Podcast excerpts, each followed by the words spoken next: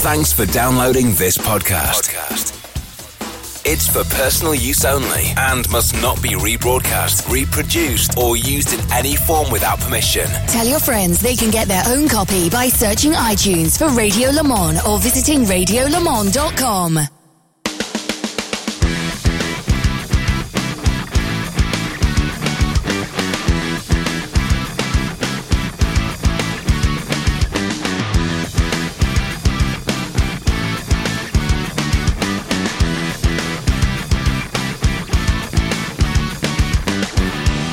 Delighted to have David Hobbs with us. Uh, after a long and varied career, David, uh, what some people said should never have been done is you've written a book. Uh, what what was the inspiration, first of all, for putting it all down in black and white? Uh, the biggest inspiration came from Mrs. Hobbs uh, all along, but um, over the years, you know, I've spoken to lots of clubs, Porsche clubs, Ferrari clubs, whatever, you know, and uh, BMW clubs, and um, I always got some story in there, and everybody said, "Oh, you should write a book." So I thought about it for about twenty years. Then I started about ten or twelve years ago um, with one co-writer, with Bob Varsha, who I worked with for many years at the ESPN. Then we had a bit of a, uh, a long period where we sort of didn't do much. And then I said, "Well, do you want me to let Andrew Marriott have a go?" Who I've known Andrew, of course, since I was about eighteen, and he was about sixteen and he was a cub reporter, and I was a cub driver, and um, so I've known Andrew for a long time. Anyway, he he stepped into the breach, and uh, we finally got the thing together. Even that took about four years, so, but it's, it's done now. I'm, I'm struck, David, by the extraordinary amount of detail that there is in the book. Uh, You basically broken it down into time periods, and it's done chronologically. How hard did you have to? Research that. Did you did you keep diaries at the time? The photographs, by the way, are outstanding, and I know a lot of those came from from your own collection. But, but was there a resource that you could go to, or did you have to actually physically think about or mentally think about?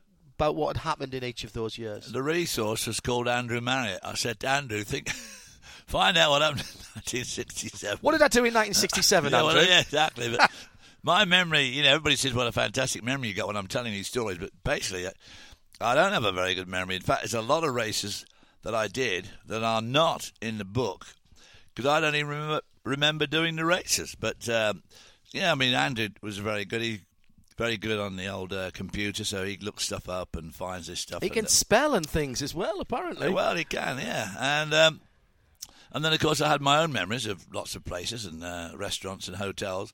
I remember the hotels till about ten o'clock, and then between ten and one o'clock in the morning, the memory goes a bit blank. But other than that, um, so yeah, I mean, a bit of so together we came out with quite a good little story. It's fair to say that the odd adult beverage uh, pops up once in a while in the various chapters of, of this book. Different times, David. Very different times. Very different times. Um, I mean, I never used to drink on race day or anything like that, but you know, we didn't sort of. Uh, live like hermits. I mean, we didn't go completely berserk over race weekends, but uh, until Sunday.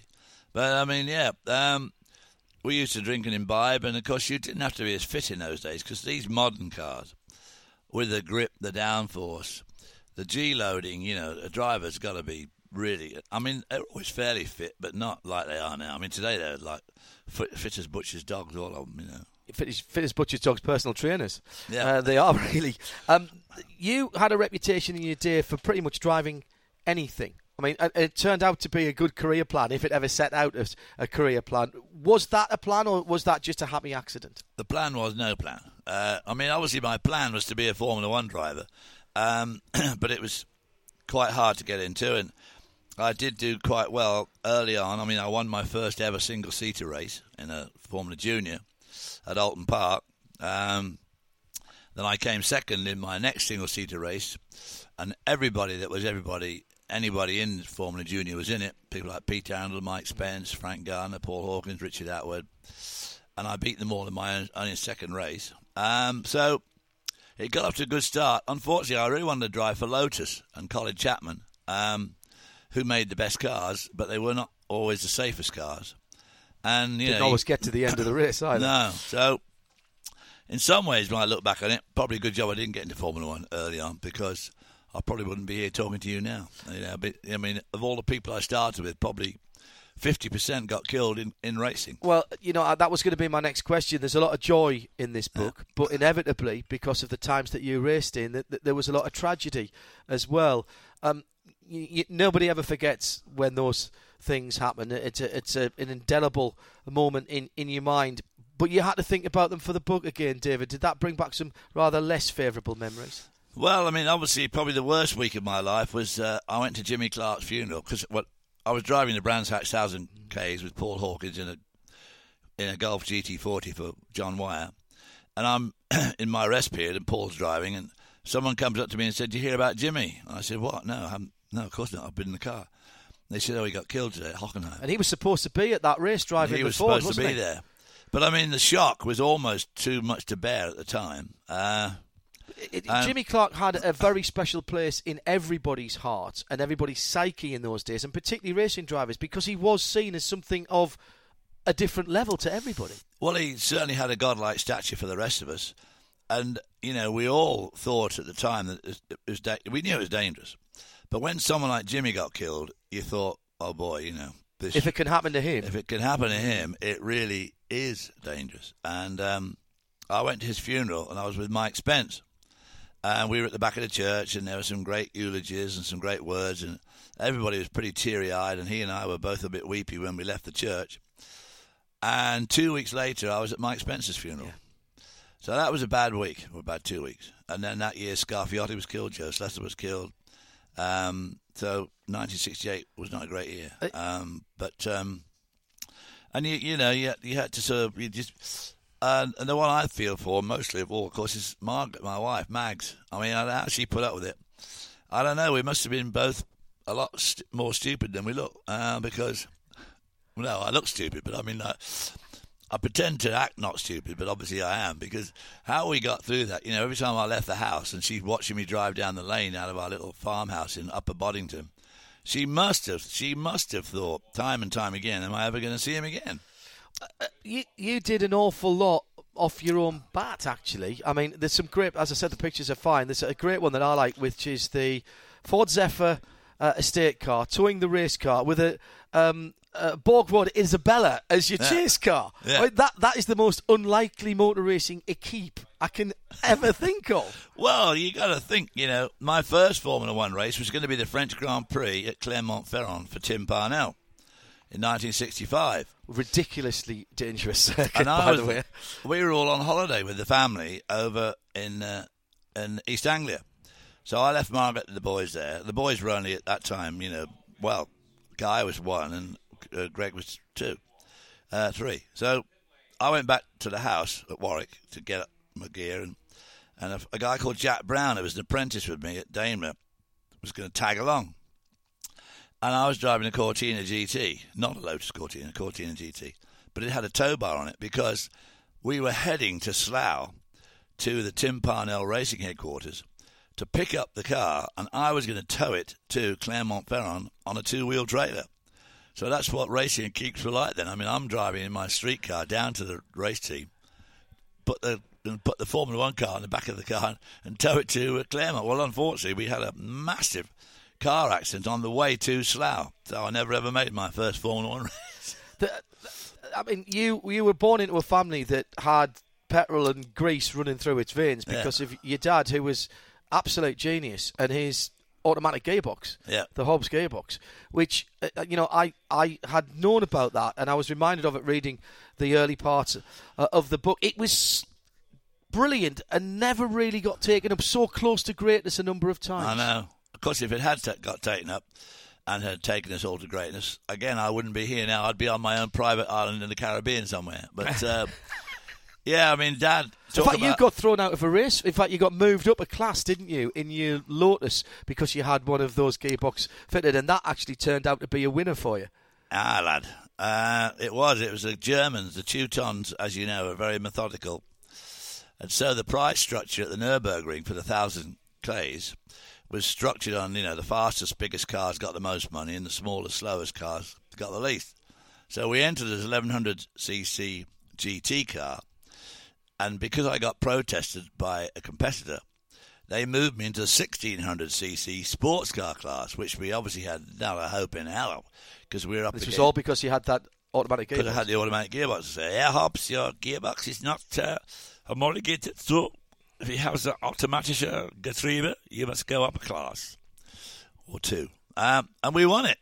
Because on the last lap, somebody, some hotshot, dropped his Porsche RSR into the ditch, and we won the class. And we won about five times the money we would have won if we'd won the 1100cc GT class. So that was a very fortunate day Yes. and I was with my friend Bill Pinkney, and we had our short sleeve uh, nylon shirts on, and our jeans, and our you know sort of sneakers, and a cork helmet, and that's what we drove around the Nurburgring in those days.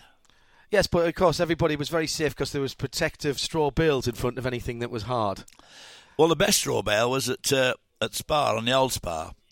The Masta Straight is about a mile and a half long, downhill, railway line on the left, drop off on the right, with cows watching you in the field, and a barbed wire fence between you and the field, so you knew you were safe. Yeah. And you came to the village of Masta, and there was a left, right kink right through the middle. Then when I went back many years later in the GT40, we we're going through. We get we arrive at Masta about 210, um, and then obviously slow up to go through the S's. But as you exit the S's, you're probably doing 160, something like that. You know, between the houses, and the exit point um, is a bloody great European concrete lamppost. Um, but it was safe because they had a straw bale leaning on it, so you knew you were all right. So you knew if you hit the the light pole at 160, you're going to be okay because it had a straw bale in it. Different days indeed. Yeah. Um, of all the things that you did do, some slightly more planned than others, shall we say, and the achievements, and my goodness, there's plenty of them talked about in here. Um, what did you not do that you really look back now, and maybe when you were putting this weighty tome together, that you thought, "Ah, if only I could have done, what would it have been? Well, obviously, I was so close to winning so many classic races, like this one, for instance, right here, 1971. It's Sebring, yeah. I came here with Mark Donohue in the in the um, Sunoco Penske Ferrari, and I mean it was the class of the field. We were on the pole, we led, we were both evenly matched. Mark Donohue and myself, we got on pretty well, and somehow he got caught up with uh, Pedro Rodriguez when the circuit was very long. Went out the back there a long way, and he comes in and the tires shredded and the oil tank's busted and and he was ramping and raging about Rodriguez running into him, and of course Rodriguez was doing the same about him. And at Daytona, the 24-hour race, just two weeks before, we were on the pole there, leading miles. There was a big crash in the middle of the night, which not involved, in, well, didn't involve Mark to start with, but he got caught up in it, and so we came third there. Then we went to Le Mans, and we had Traco, Traco, the Chevrolet guys out in California used to blueprint all of Roger's engines, even the new ones from Ferrari. And they were really reliable. And for some inexplicable reason, at Le Mans, Roger said, We've got a new engine from Ferrari. And Mark Donohue and the chief mechanic, Woody Wood, had said, No, no, no, no, we're fine, we're fine, we're fine. No, got to change it. Well, when the boss says, the captain says change it, you change it. And we lent our engine to NART for Sam Posey's and Tony Adamowicz's car. And they came third, and we blew up about 7 o'clock. We'd have won that race. Yeah. For sure. Uh, we, I mean, we'd already lapped them. You never nobody expects to always win in motor racing but those ones where you are so close and it's completely out of your control those are the ones that hurt aren't they The real disappointment, another real disappointment, was driving for John Fitzpatrick, who's here today, also selling his book. Of course, it's, It's not as good as yours, Obviously, obviously. not a patch on my No, book, but it's not bad. It's got some nice pictures. Yeah. Um, and John and I, uh, then I was driving with Thierry Boutsen, and John had retired, but was still running the team. And we went to the very first ring at the Nurburgring, Yeah. the new Nurburgring. Yeah, yeah. It's not new now, but it was then. And um, we had put a limited slip diff in our Porsche 962, and the factory cars had spools. You know, the Mm. wheels are locked together, and it was a bit damp.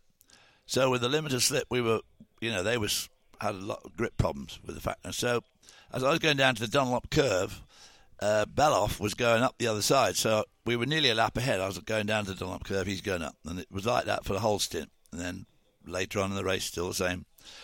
And that days of Group C, you know, your fuel was very highly regulated. You, you know, a bit of a fuel run, and we came in for our stop uh, for fuel, and um, the fuel pump supplied by the circuit, obviously, you know, to put the gas in the car, didn't work. So we sit there for a minute. Oh, what now? What now? What now? So we went off again. Have to come in again. So we finished second.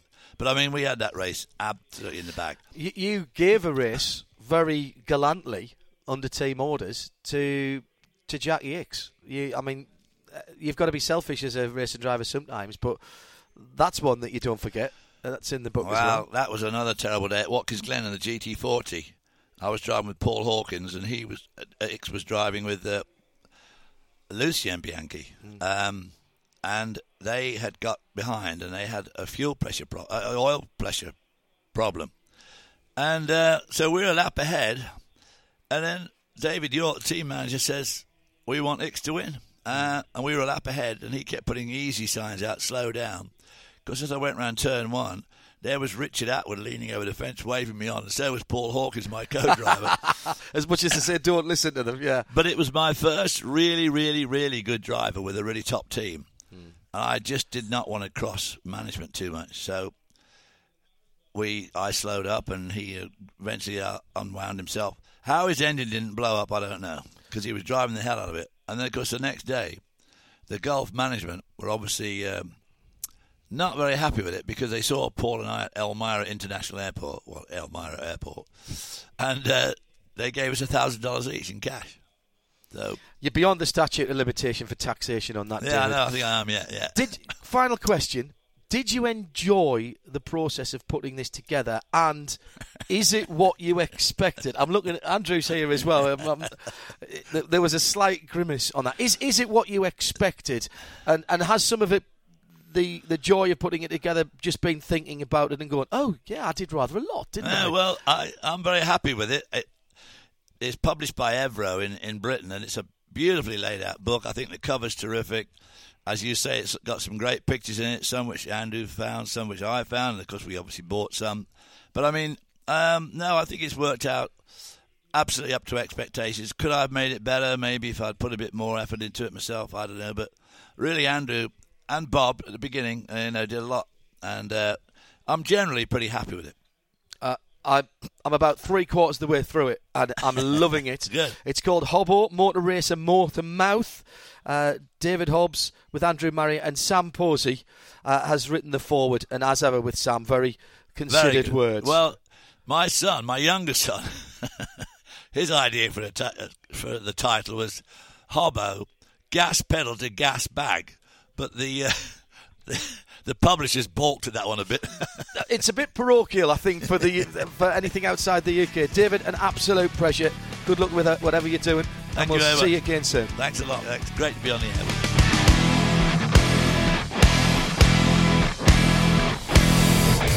This program is a Radio Show Limited production. Tell your friends there's more at radiolemans.com.